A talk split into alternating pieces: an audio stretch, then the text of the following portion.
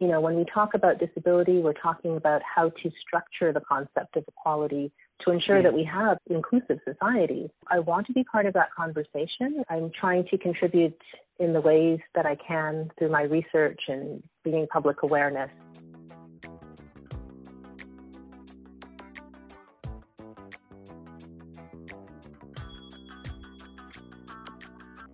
Hello, and welcome to another episode of Jumping Off the Ivory Tower with Prof. Julie Mack.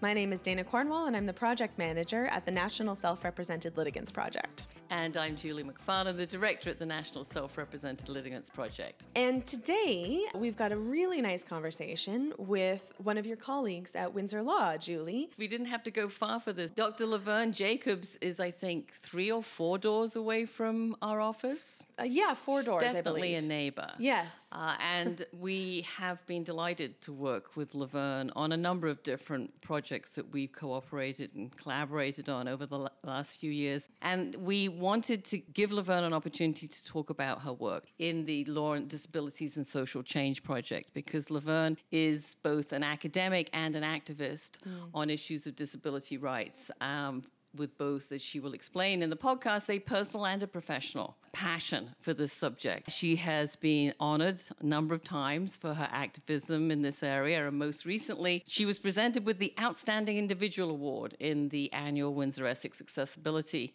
awards, which recognize both individuals and organizations who really make a difference.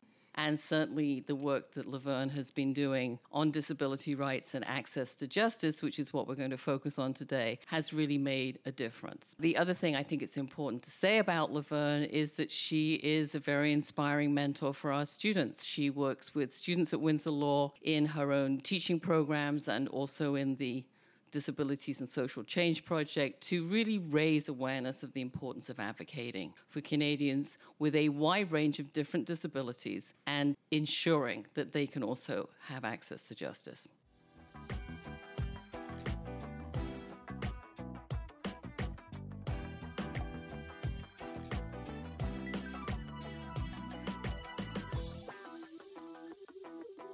Hello, Laverne. How are you? I'm fine, thanks, Julie. How are you? Good, good. Thank you so much for doing this. We know quite a bit about what you're doing, but uh, we want to know more. So I think this will give us a great opportunity to spread that message. Thank you. Say thank you for inviting me. I'm looking forward to our conversation. Now, you are heading up a project called the Law Disability and Social Change Project, and I am very struck by your motto, which is nothing about us without us. Yeah. Now, this is an aspiration that we very clearly relate to at the NSRLP, but tell me some more about it, what it means for you, both in principle and in practice, at the Law Disability and Social Change Project. Sure. Uh, Nothing About Us Without Us is a motto that was used by the disability rights movement in the United States. Although it's been used in other places as well. I think uh, probably most recently the disability community used it in pushing for change at the time of the UN Convention on the Rights of Persons with Disabilities, right. so right. while it was being developed. One of the main ideas associated with the motto is representation. More specifically, the motto was designed to bring attention to the fact that historically people with disabilities have been represented by others in social yes. policy making. Yes. Nothing About Us Without Us really asks, um, I guess, society to focus on the idea of respecting the rights yes. of people with disabilities. In practice, um, the project, the Law Disability and Social Change Project, incorporates the model in, I'd say, at least a few ways. So we conduct research projects that focus on the voices of people with disabilities, and those usually deal with law and policy. We try to incorporate the concerns of members of the disability community. And we really try to bring what we call grounded research into the policy yes. spheres. While we don't provide legal advice, we generate kind of information, you know, we're kind of a repository of information that can help empower the disability community. Absolutely. Can we get into maybe a couple of particular cases, Laverne, that I know that you've been working on, and in particular, two cases that you sent a report to the United Nations Special Rapporteur about, which highlight particularly egregious, I think I can say, examples mm-hmm. of unfairness against people with disabilities. And these are both cases that we know about here at the NSRLP, and we've worked together with you on a little bit. And the first of those two cases is the Portman case. And I wonder whether you can explain a little bit for the listeners what the Portman case was about and why, in particular, you chose to focus on that case when you wrote to the UN mm-hmm. Special Rapporteur? In writing to the UN Special Rapporteur, we wanted to focus on, you know, some of the key cases that deal with access to access to justice and more specifically access to legal aid. And we really were concerned about the barriers that people with disabilities mm. are facing when they try to they try to access the system. Mm. So maybe just as a, a preface, I'll say that when we think about access to justice for litigants with disabilities, it's really about accessing um, a complaint system that is accessible. We should have an accessible complaint system so that people can bring their complaints forward and have them dealt with appropriately. The Portman case, I'll start with that one as you asked, a situation where we see what I think is a significant gap, a significant failure in access to justice. So, in a nutshell, Ms. Portman, she's a woman with disabilities who lives in the Northwest Territories. She required legal aid, as I think many Canadians do, but unlike the case of, of many Canadians, she was a person with a disability where her disabilities interfered with her ability to actually bring the case forward on her to represent herself, right? Exactly. Yes. Yeah. Yes. So if she didn't have the legal aid, she would have significant uh, challenges in, in actually having her case um, effectively heard. So she sought legal aid in a couple of avenues that were available to her, one being the Human Rights Commission. So she went to the Legal Aid Board hmm. as well, and uh, they told her that they were not able to provide legal aid for her type of matter, and that was a human rights matter. Essentially, they created kind of a blanket policy yes. indicating what kinds of matters they would, you know, take care of, and others that would definitively be cut out of the uh, the pot. And, and and those that would be cut out included human rights matters, and of course, she was arguing that it was a breach of her human rights not to take into account her disability and her ability to represent herself. Is, is that exactly, right? Exactly, exactly. Yeah. You're absolutely right. And so Ms. Portman's fight for legal aid, I think, is you know it's compelling and it's perplexing, yes, it right? So yes. here is a person with disabilities. We know that there is a whole um, kind of jurisprudence and you know regime dealing with human rights that indicates that individuals should be accommodated. Yes. Yet when she goes forward, she's basically told, no, you know, we're not going to even open the door for it. you. And some of the things that we argued, we argued that there definitely needs to be a policy change. Decision makers about who is going to receive legal aid, they need to focus on ensuring that people who have disabilities are also able to, you know, engage in and be able to receive legal aid as they yes. We also think that just generally more funding is needed for legal aid, and I, I know this is something that you've pushed for as well, Julie. Yeah. Yeah, and also that people who have particular um, additional barriers and challenges. I mean, goodness knows everybody representing themselves without a lawyer has those, but people with mm-hmm. additional barriers should have those taken into account when they're being assessed for public assistance, such as legal aid. Absolutely. And I think that fits very well with the whole notion of um, access to justice under the CRPD. So, the UN's Convention on the Rights of Persons with Disabilities um, and Canada's uh, ratified this convention, you know, talks about effective access to justice. And so, you know, we, we certainly should be making sure that we have avenues that, and we've heard from many people, you know, as I'm sure you have as well, with disabilities yeah. who are trying to get through the system. Well, in a minute, um, I'm going to ask you what the response was for this, but I wonder, first of all, you could talk a little bit about the Gayton case, which is the second case I know that you put into your report to the special mm-hmm. rapporteur. And of course, Judy Gayton has been a guest on the podcast in the past, and some of the listeners might have already listened to her podcast, and we'll post it again um, with this one. And in particular, she really does crystallize some of these difficulties enormous difficulties. Mm-hmm. Difficulties is an understatement. That people with invisible disabilities, such as Judy, who has a brain injury, find themselves facing when they're unable to afford legal counsel. But in her case, she was designated, in fact, as being incapable of bringing her own case to court as a result yeah. of her disability. Yeah, no. Um, so Judy Gayton's case uh, really brings up a lot of issues that are quite prominent, I think, both in uh, disability studies and in you know access to justice world. As you said, she'd been uh, deemed legally incapable, and she also needed, of course, a, a litigation representative.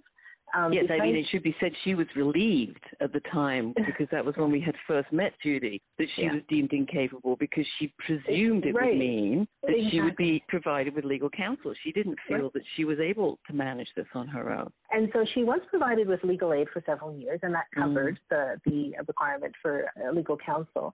But then her legal aid lawyer left her. She was yeah. left with no representation.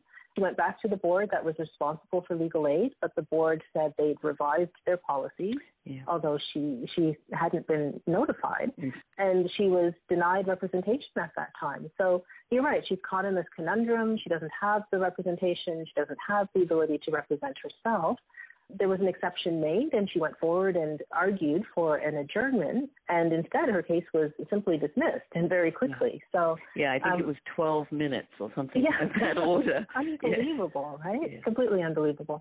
I brought this case forward because you know this was a situation where someone is in dire straits. They really need legal aid but it's also a situation that speaks to questions about uh, the obligations of the legal aid system I mean, mm. how is it that someone can, you know, have their lawyer leave and the board doesn't seem to be aware of it? Uh, how can they change policies and not advise people no, who are people. in yeah. the system? Yeah. yeah. And it also seems that you know, through through all of this, you know, taking that a step further, if they did speak with um, Judy Gayton or another individual, they should have ways of uh, presenting this information that's understandable to those they're mm. speaking with, right? Mm. So there are a gamut of issues that are raised dealing with issues of, you know, responsibility, obligation, along with, you know, kind of the disability challenges.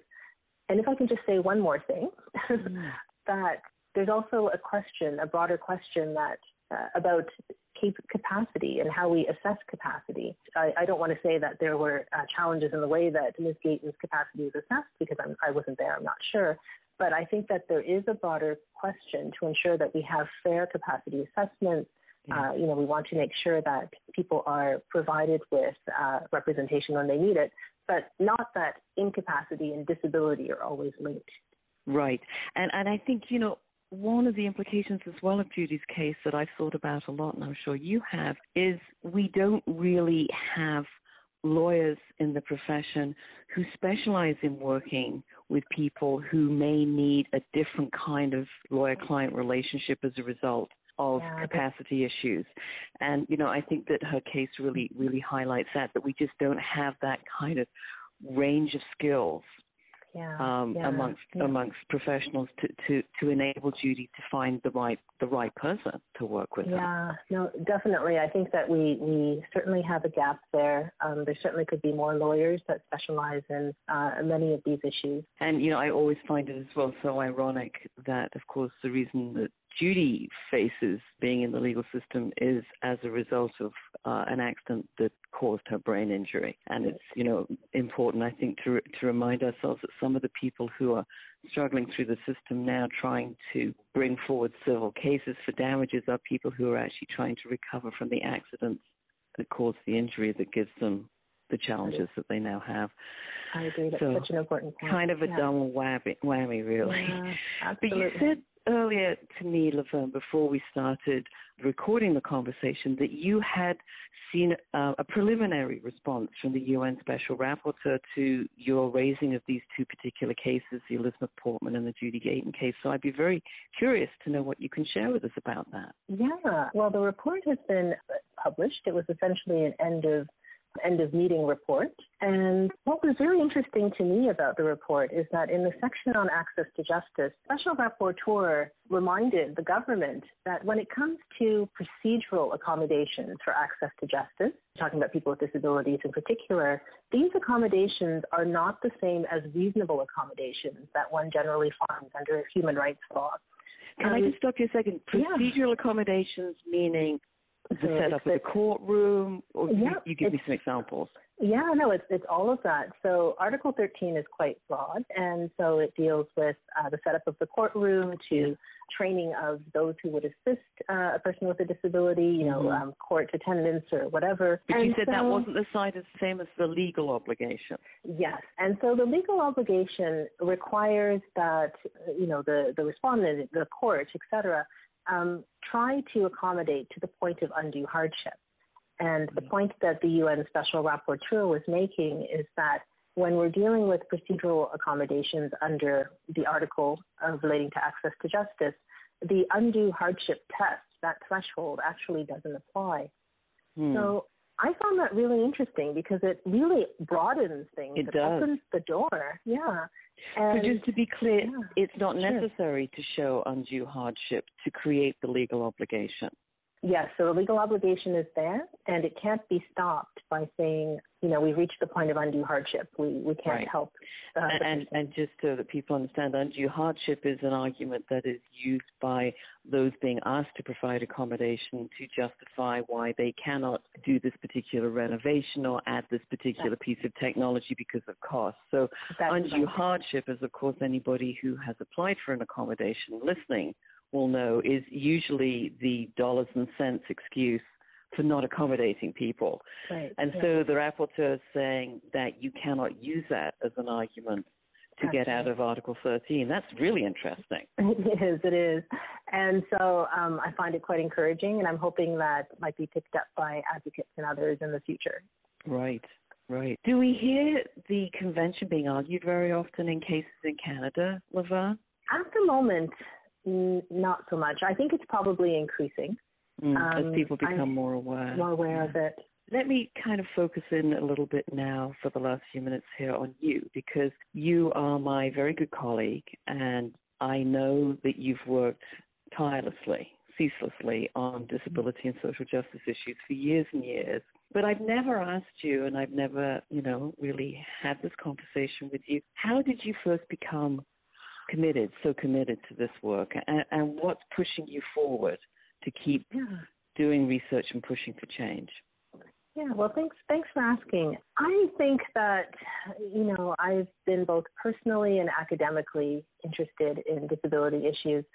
So personally, you know, I experienced a, a spinal cord injury over a decade ago, mm. and because of that injury, you know, I, I use a mobility device, yeah. Um, and I became very acutely aware that many of the terms that I thought, and I think many of us sometimes think have meaning, are sometimes devoid of meaning or really mm. that substantive equality piece is missing.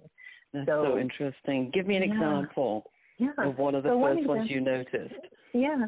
So one example is transportation, and this is probably yeah. one of the reasons that I write about transportation inequality quite a bit in my research. But we see buses with low floors, we see uh, accessibility symbols, etc. But you know, if you try to, there there are numerous cases of people who try to get on buses, but buses pass them by. Yeah. Um, yeah. There are instances of other types of transportation they try to take. Taxi service, for example, can be um, well these days it's less so, but can be exorbitant. There are very few wheelchair accessible taxis on yes. any taxi fleet. Yeah. Uh, especially in our region. Hardly um, any.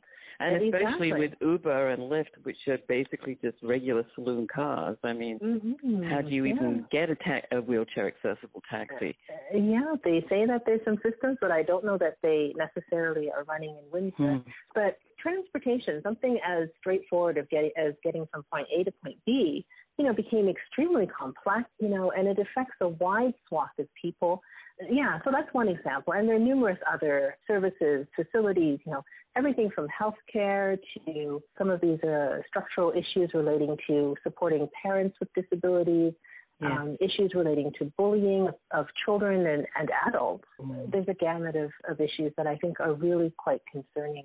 And you found that once you were in, in the position that this was your experience as well, it sounds like your eyes were open to all kinds of things. My eyes were open to many things, and I, I really think that this is an important set of conversations to have. I think that, you know, when we talk about disability, we're talking about how to structure the concept of equality to ensure yeah. that we have inclusive inclusive societies. Yes. And I, you know, I, I want to be part of that conversation. Going back to your first uh, question about the motto, nothing about yes. us without us. I was I, just yeah, thinking that. Yeah. yeah. I, I'm trying to contribute in the ways that I can through my research and bringing public awareness and things like that. Well, I think that it's so important for people to be able to learn from you, Laverne, and what you've said in this podcast and, and what Judy and others say when they speak up about their disabilities. And I really appreciate your time on this today. Thank you.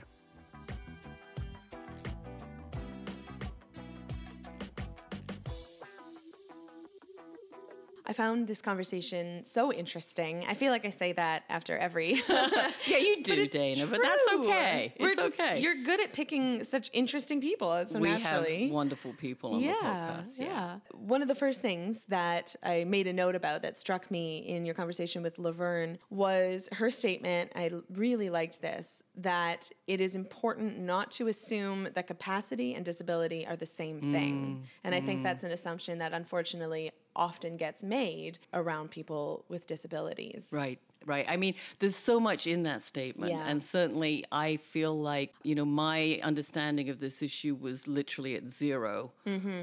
five years ago. Mm. Um, but I have learned a lot from some very important people, including Laverne. The way that we think about capacity in the legal system is about your ability to make informed and reasoned decisions. And obviously, that has so many different layers to mm-hmm. it. Is so dependent on really effective tests for what that means because there are different kinds of decisions that people make in the legal system and they face different levels of stress, which could also affect their capacity to make those decisions. And they also, of course, will want to exercise autonomy as much as they possibly can in making decisions. And to somehow equate that in a very primitive way, which I think I probably have done in the past. I think we've all been guilty of it. With people, you know, who have cognitive or physical disabilities is obviously, you know, very unsophisticated. Mm-hmm. And I was appreciative that Laverne pointed that point out to us. And I think it's something that we are all still trying to learn about inside yeah. the context of legal decision making. Mm-hmm as I was saying to you before we started recording, this was a concept that I didn't quite get at first. And then as I listened, I, I think I understood a bit better. But I'd still like to make sure that we have clarity around this is the idea of undue hardship mm. in the legal realm. And so, as I understand it from what you and Laverne were saying, the UN Special Rapporteur has said that the undue hardship test should not apply to get out of accessibility requirements. Right, right. No, it's a really interesting one, actually, mm. and possibly it's the most interesting thing that was said in this particular um, UN response. Uh, Canada is a signatory to the Convention on the Rights of People with Disabilities, and what the rapporteur was saying is that the convention does not recognize undue hardship as, let's put it bluntly, a let out mm. from legal responsibilities under both federal and provincial law in terms of accommodating people with disabilities. And people who have tried to ask for accommodation may well know, and we certainly talk about this in our People with Disabilities primer, that one of the arguments that can be used to counter their claim for accommodation is undue hardship, which basically translates into dollars and cents. Mm-hmm. Lots of different practice, but it gives a let out if it's going to be an expensive accommodation. And what the UN rapporteur was saying is, as a signatory to the Convention on the Rights of People with Disabilities, Canada does not have an option to say undue hardship overrides the right to accommodation. Now, as anybody listening to the podcast who works in the area of international law will know, it's difficult to translate a statement like that into reality, mm-hmm. but I mm-hmm. think it's a very important statement and one that I really want to showcase here. Yeah, and I think that that relates to this idea that Laverne was talking about of the idea of there's a difference between substantive equality, which sometimes mm. is kind of more just window dressing, mm. and what comes down to actual practical uh, accommodations and exactly. accessibility. And she exactly. gave the great example of, of transportation. And the idea that you can have something that looks like it's going to provide accommodation for people, but if there are too many exceptions, and one of those exceptions includes how much money it's going to mm. cost, mm. then you're not necessarily going to have it practically realized. This conversation led me, and particularly that idea, as I was listening to your conversation with Laverne, I started thinking about another podcast that I listen to very often called 99% Invisible. And if you're not listening, it's a really great show. But they did an episode, I think maybe some months ago now, uh, and I looked it up to make sure I got it right. It's called Curb Cuts. And the premise behind the episode was the idea of universal design. And mm. the example of curb cuts is that in the 60s and 70s, there was an activist, uh, a man using a wheelchair, who spent several decades trying to push for the idea that municipalities ought to be providing sloped grades down into the street right, from the curb, from sidewalks right. and they call those curb cuts and of course this is what is everywhere now. We can't imagine our city streets without them. But it took a lot of advocacy and mm. pushing before municipalities and governments saw that they needed to provide these and of course the you know originally the idea was this accommodation would accommodate people in wheelchairs but almost instantly interestingly, what started happening was many, many more people right. were making use of them for all sorts of reasons. So people pushing baby strollers or mm-hmm. pulling a wagon or even just elderly people who, who needed you know, help getting down help. the curb. Yeah. And now I think we don't even think of them necessarily as just an accessibility no. thing for people no. with disabilities, we're just used to them as part of our daily lives. Right. And another good example I think of a lot and use a lot is automatic doors. Right. And so the concept here is universal design and the idea that accommodations that are made in the first place for a small population of people with a particular disability almost always end Benefit up benefiting more people. many, many more groups right, of people. Right. And I mean, one of the things that's so interesting about this is how, it, much it undercuts this idea of undue hardship. Exactly. I mean, the undue hardship argument is, well, we're just doing this for, for a particular group of people. Group of people. And I think what universal design reminds us is that we don't really know the extent to which and I think this is one of the things that comes through in Laverne's conversation. You know, mm-hmm. she talked about how her eyes were opened once she became somebody who, who had to rely upon a mobile device. That comes through all the time that this, when it's practicalized, these kinds of accommodations are actually important, not just for self represented litigants with disabilities in the legal system, but for all kinds of other people too.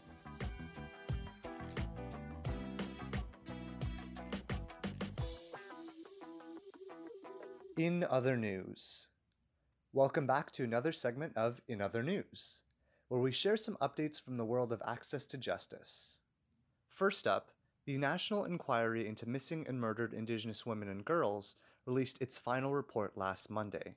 The National Inquiry officially began in September 2016 the federal government tasked the inquiry with identifying the root causes of all forms of violence against Indigenous women and girls, and to make recommendations on what needs to change. The recent report consists of two volumes, and a supplementary report specific to Quebec. As Canadians, we have a duty to understand the effects of colonialism on Indigenous peoples, effects that are continuously felt to this day in tragic and devastating ways. This includes findings of a rate of at least three deaths of Indigenous women and girls per month, resulting from homicides, suspicious deaths, and deaths in police custody or while in the care of the child welfare system. The final report is comprised of the truths of more than 2,380 family members, survivors of violence, experts, and knowledge keepers, shared over two years of cross country public hearings and evidence gathering. It delivers 231 individual calls for justice directed at governments, institutions, social service providers, industries, and all Canadians. We can no longer afford to be complicit. And if it's a question of not knowing enough about this topic, the final report and other resources on the inquiry's website are a great place to start. For our second story, the Faculty of Law at the University of Manitoba can now offer French language legal education for law students in the form of a full certification program, thanks to financial support from Justice Canada. Last week, specifically on June 5th, the Federal Minister of Justice and Attorney General of Canada announced the Government of Canada is supporting the development of a common law certificate in French at the University of Manitoba. The Department of Justice Canada is providing $768,000 in funding over four years, from the 2018 19 to the 2021 2022 years, and this is through its Access to Justice in Both Official Languages Support Fund. With this funding, the University of Manitoba will also conduct activities related to the assessment and certification of the language proficiency of students, and undertake activities to improve the capacity of justice stakeholders in Manitoba to offer services in both official languages. We've linked to an article from the University of Manitoba website that shares some more details. Lastly, in case you missed it, NSRLP published another article on slaw.ca, Canada's online legal magazine. This article was written by Julie and research assistant Megan Campbell, who you might remember from an earlier episode of the podcast. The article examines the way restrictions have been imposed on self represented litigants thus far and argues that more restrictions will escalate legal problems further. The article notes the current judicial strategy appears to include punishing SRLs for their unintended mistakes, such as with vexatious litigant status and court restriction orders, and that this strategy is also making the public angrier and even more indignant at their treatment in Canada's access to justice crisis. The article examines the impacts of applications for leave to return to court in Alberta, noting that among 50 court restriction orders in Alberta between 2016 and March 2019, NSRLP was unable to find a single successful application for leave to return to the court. The article concludes by discussing the need for balance and access in the context of judicial fairness. We've linked to the version of the article on slaw.ca, and we've also reproduced the article on our own website. Be sure to take a look. That's it for this episode of Jumping Off the Ivory Tower. Join us next week for a recording of the joint keynote address that Julie Macfarlane and Bernie Mayer presented at the Family Peacemakers Conference, hosted by the Ontario Association of Family Mediators and Ontario Collaborative Law Foundation.